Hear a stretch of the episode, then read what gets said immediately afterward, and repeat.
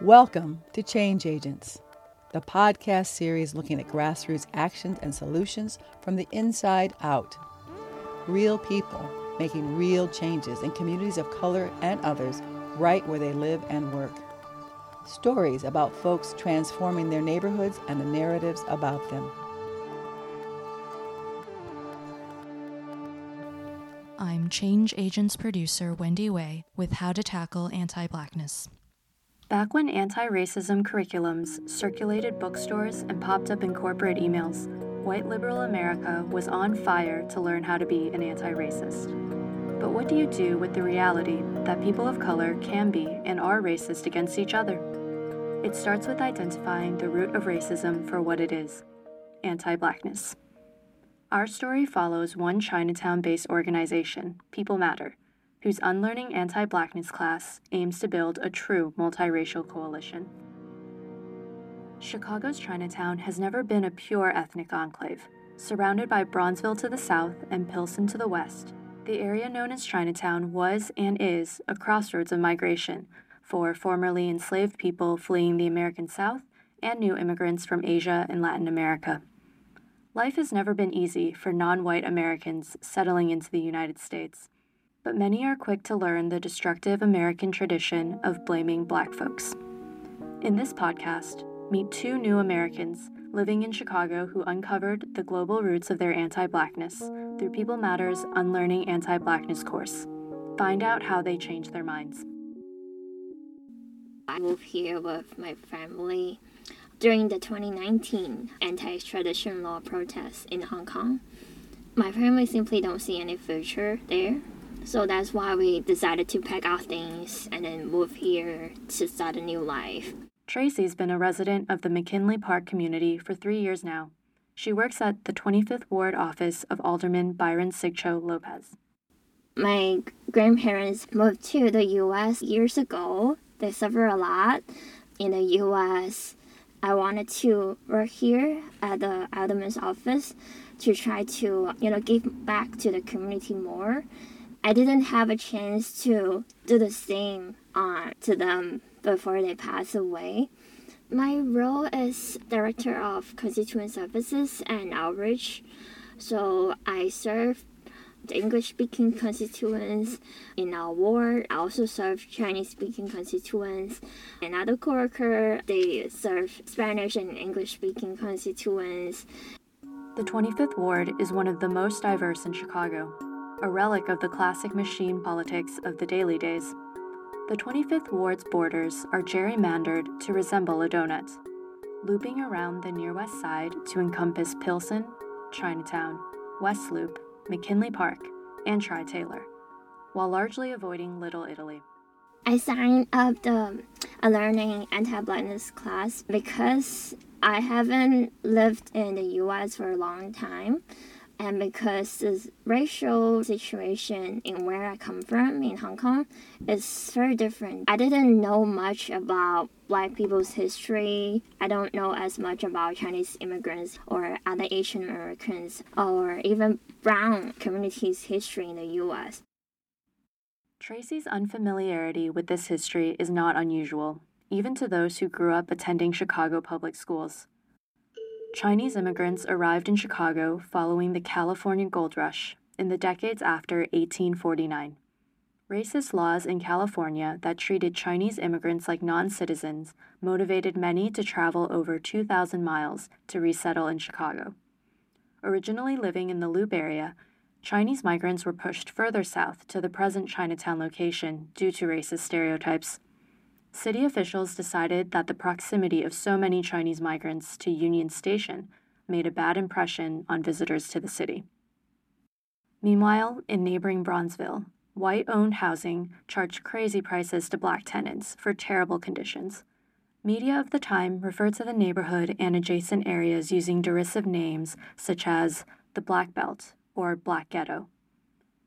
It was the site of the 1919 Red Summer Race riots, where over a thousand homes were burned to the ground and 15 black men were killed.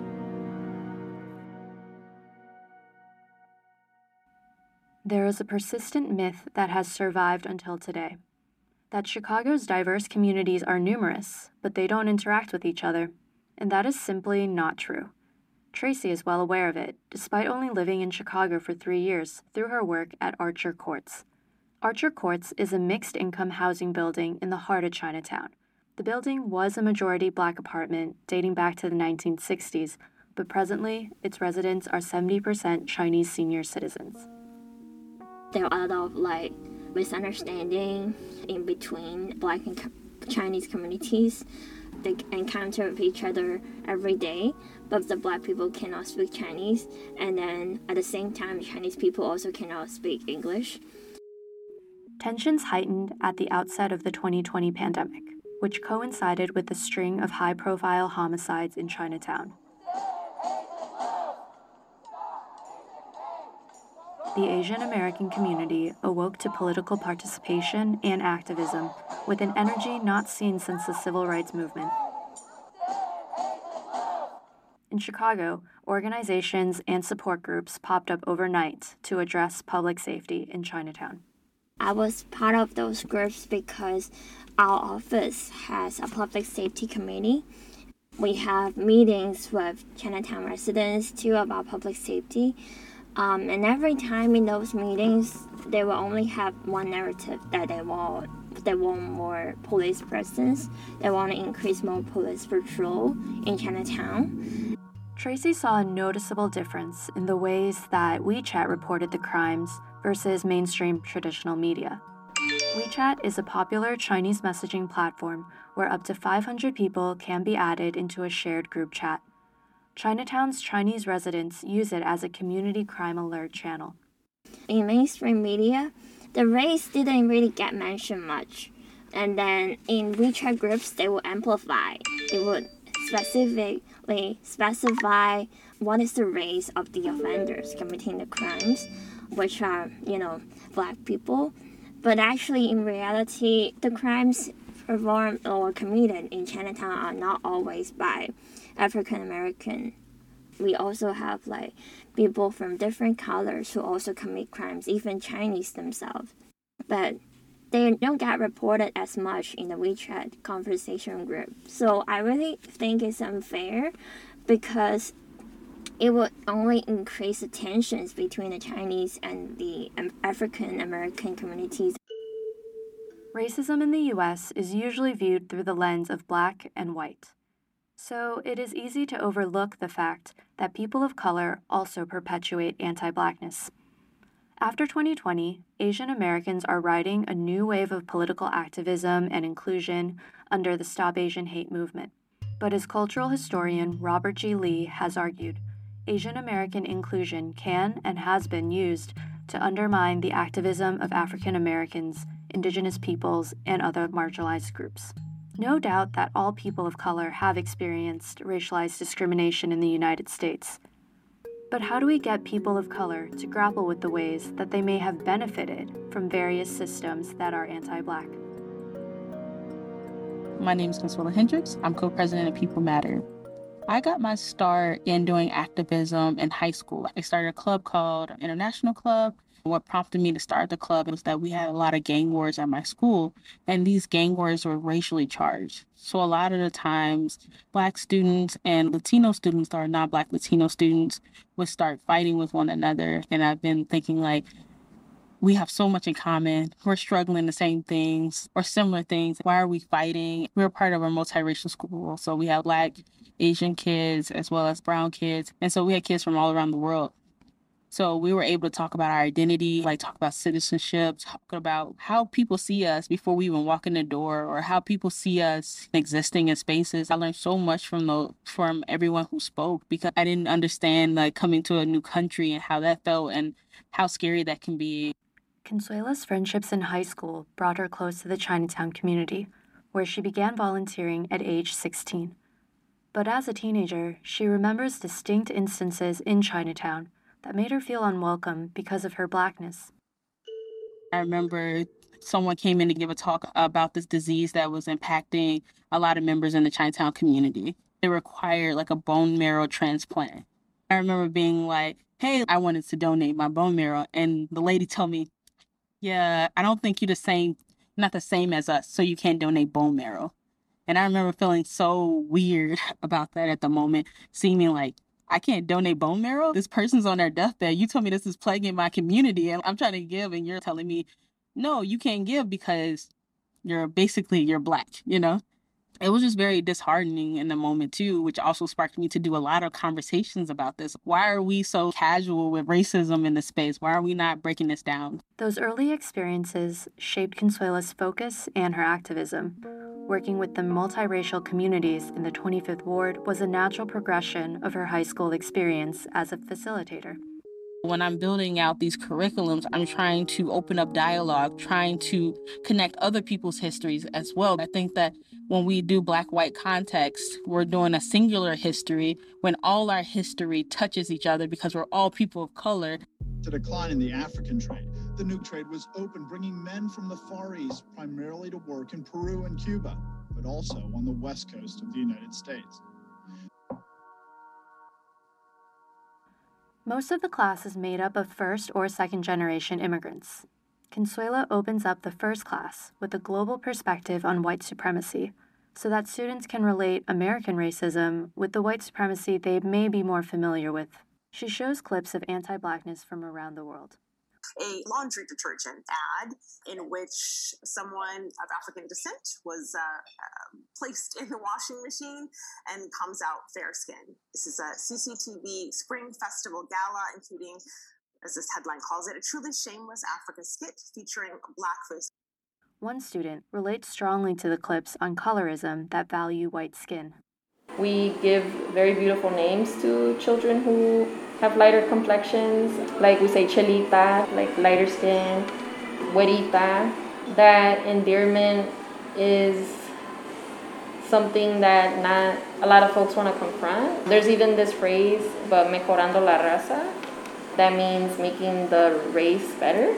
And that really is a signal to making the population whiter, and that's very problematic.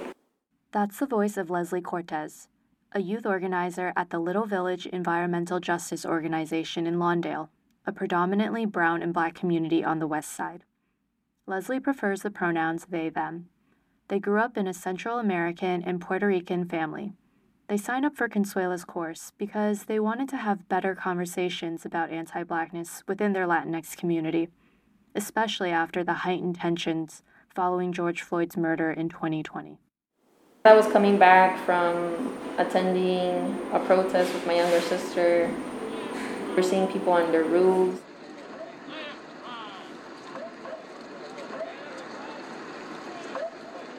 We were seeing people in groups with weapons that they makeshifted, like bats, wooden sticks.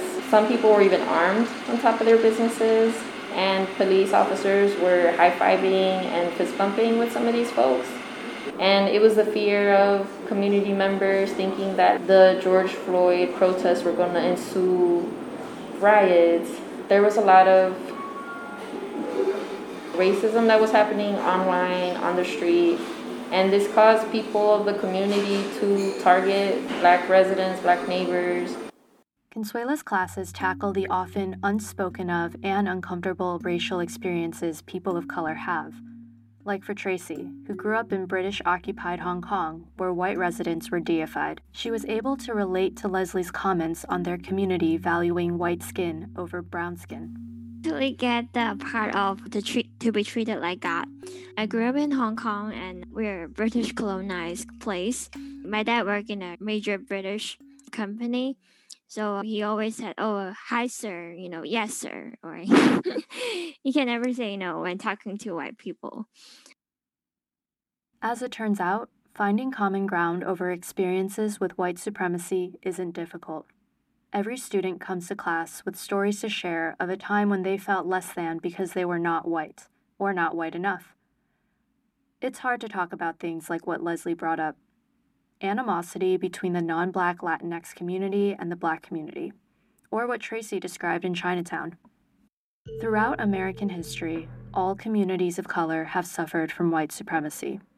From xenophobic immigration policies to discrimination at work to race based violence against bodies and homes. But Consuela's most difficult challenge is highlighting, that the burden of the racist system weighs most heavily on one racial group in particular Black folks. So, today we're going to talk a little bit about the Mississippi Delta and Asian businesses and Black communities. Recent immigrants are often unfamiliar with the particular ways in which American society disenfranchises racial minorities. So, a history lesson is included in every class. Here's a snippet from one of her classes and the discussion that follows. The topic is the history of Asian businesses in Black communities. Chinese people were barred from white communities as well as stayed in Black communities from the 1800s to the 1960s. So basically, plantation commissaries made their prices more expensive to keep Black people in debt. So the Chinese grocery stores were considered a cheaper alternative. However, a lot of Chinese grocery stores still was partnering with white people. They were barred from owning businesses in white communities because it was like, this is for white people, but you can own land in black communities. This began this really gratuitous profit that Chinese grocery stores were able to do within black communities, which still lasts today. And it's simply off the fact that black people were not allowed to buy land at the time, even though black people were granted citizenship. These stores played a uniquely important role in the segregated South, serving the black community when the white community wouldn't. And this was significant because it meant more than 70% of the population got their groceries and everyday goods from a tiny Chinese community. Frida's family store in Minsang started out in the 1930s as two different buildings across the street from each other. One serving black people, the other serving white people. Neither black nor white, the Chinese community found themselves in the middle. I haven't learned about the history of why Chinese immigrants actually end up being small grocery stores or laundromat store owners until this video. I found it really shocking to know that the white people would sell land to Chinese immigrants, but not the black people who already have citizenships. That was Tracy. Another participant, Angela, who is Chinese American, shared a family story recognizing the racial privilege Asian immigrants have over African American citizens. So, my uncle, he was telling me how when he first came to the US, he was just at a gas station and there was a black man there who was basically very respectful and letting him go first to get the gas and stuff. And he was like, Why are you letting me go first? We don't know each other. But I feel like that really speaks to this racial hierarchy that is talked about in this video of how Chinese people were closer to white. I guess in my uncle's case, he didn't know anything about it, but he benefited from that, from just being offered stuff automatically from just standing there from a black person, Uh, which is really disturbing to think about. And I feel like it, it can relate to this history of Chinese people in the South, their proximity to whiteness. Students continued working together to examine the subtle messaging of videos like the one heard earlier. One participant picks apart the model minority narrative they've internalized. One of the ladies totally admitted that they had a store for white people and a store for black people, even though it was like them manning both stores. They never they never did really address how they basically benefited because of white supremacy and anti-blackness. For most, it's the first time they've talked so openly with someone else about topics as difficult as race. These questions are given room to breathe, in part because of the safe space that is created a space based on norms of respect and understanding. Though some students like Leslie have studied these topics in college, the format of the People Matter class offered something those college courses did not. Even if we had a racially diverse class, the history was still being told from a white lens. We felt outnumbered by white students because there was a lot of defensiveness that came up in the courses. You feel the tension and you feel all of the microaggressions that already come every day from not talking about the subjects and to like try and unpack it and do that again. Like it just wasn't a safe place to do that. Leslie is describing real psychological risks that they feel when they talk about racism or anti blackness with white students that they may not feel when it's with another person of color. It turns out these risks are valid and have been well documented in psychology research by people like Kiara Sanchez. She is a social psychologist and Mellon Faculty Fellow at Dartmouth College. Where she studies how people from different backgrounds talk about social identity. So we've run a few studies where we've just asked uh, Black Americans how they felt about sharing their race related experiences. They were able to tell us about the risks that they'd experienced when talking with white people and the lack of risks of talking with people from either their, their same race group or just a, a more diverse group that doesn't include white people. And I think within people of color, there are really different experiences. And so you might have some of those concerns but it's more nuanced. People might have different opinions if you're from the same group, but there's not an underlying fundamental fear that you're not understood. There's more of an underlying shared experience that you can sort of build off of. So there's some benefit to being in a room with people of similar racial backgrounds, but that's still not enough. Even if you put people of all different colors in a room, these deep and honest conversations about race will not just magically appear. Despite shared experiences, Asian people can still perpetuate deep seated fears about Black people. Black people can repeat hurtful stereotypes about brown people, and so on. As Kiara said, and Leslie confirmed, it is really scary to talk about anti Blackness and even scarier to talk about one's own anti Blackness. So, how did Consuela construct an environment where people were able to really dig deep? Uh, group discussion.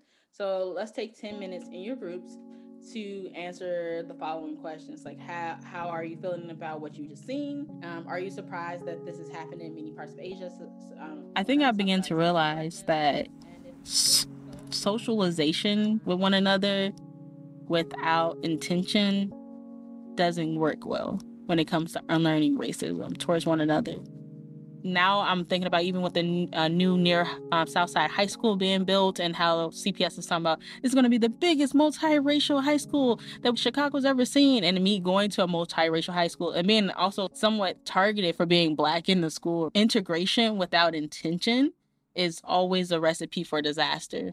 I think that bringing people together for picnics, bringing people together for community events is great but when we're talking about integration, when we're talking about coming together, when we're talking about solidarity, it's rules that need to be stayed in place, boundaries that need to be kept, and things that need to be named while we're in a space and congregating together. Consuela is talking about creating structures to help folks navigate the uncharted waters of having conversations about anti Blackness.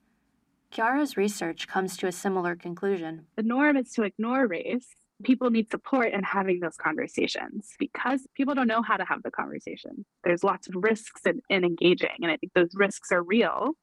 And so those risks need to be addressed in order to be able to have good conversations about race. Sure, I have folks that come in our workshop saying, I'm not racist. I never thought any bad thoughts about Black people.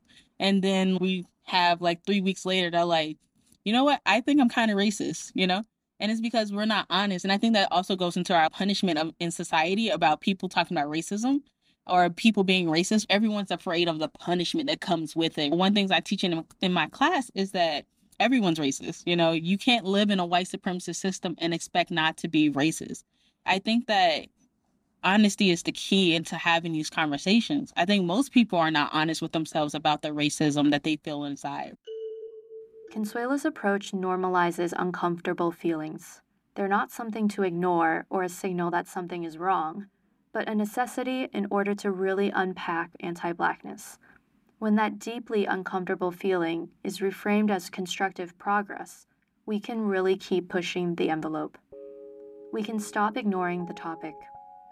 And as it always does, practice makes perfect both Leslie and Tracy have found new ways to think and act. As the class progressed, I felt better about being able to tap into these areas. I felt better because it wasn't something that I just struggled with, but also something that my other classmates were unlearning with me. So in the past, when my friends or my family they say something very hateful or profane towards black people, I only say you, you cannot say this, but I didn't have any supporting examples to give. I learned a lot more about the history behind I would use those incidents and cases as an example to support my statement. Research has shown that often native born children are the older generation of immigrants' window into American society. There's a lot of potential there to spread information and have these difficult conversations that formal institutions cannot access. Here's Leslie. I have the privilege of being able to take a class like this, and so I try and be patient and respectful of the fact that I have family members who don't have that same privilege, and so when a family member says something that is anti black, I invite them to take a pause and just be like, hey, like, can you repeat that? I just, you know, I'm not sure what you're trying to tell me. And then trying to have them kind of explore that idea more and just be like, I just really want to understand where that came from. Like, some people do have trauma like community violence trauma of trying to defend themselves from each other. I don't want to invalidate and dismiss some real concerns that people have in the community. It's also really rewarding to have these conversations again and again because then you can see it finally taking root eventually.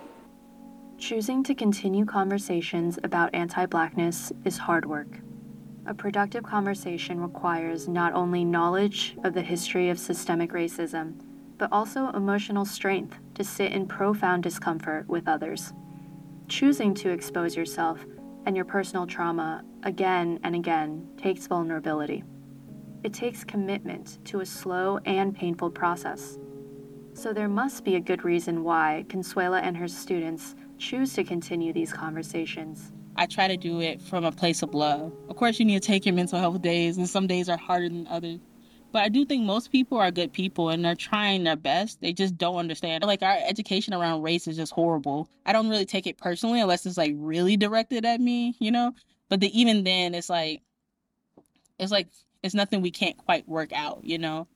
I think everyone agrees that it's difficult to speak openly on topics on racial justice. It's, it's okay to talk about it because it's okay to start this uncomfortable discussion because if we don't do it, when, right? There are so many misunderstandings, so many injustice in the world about race. If we don't address this, when? We cannot wait for these to escalate and to get more intensive. Rather, we should just do it right now. I'm Wendy Way. Thank you for joining Change Agents, the podcast series looking at grassroots actions and solutions from the inside out. Produced by Juneteenth Productions. Theme music composed by Sarah Abdalal. Funding support provided by the Chicago Community Trust, the Field Foundation, and DePaul University's Center for Communication Engagement. Subscribe to this series on Apple Podcast, Stitcher, Spotify, and wherever you find podcasts. Follow Change Agents on Facebook, Instagram, Twitter, and the website changeagentsthepodcast.com.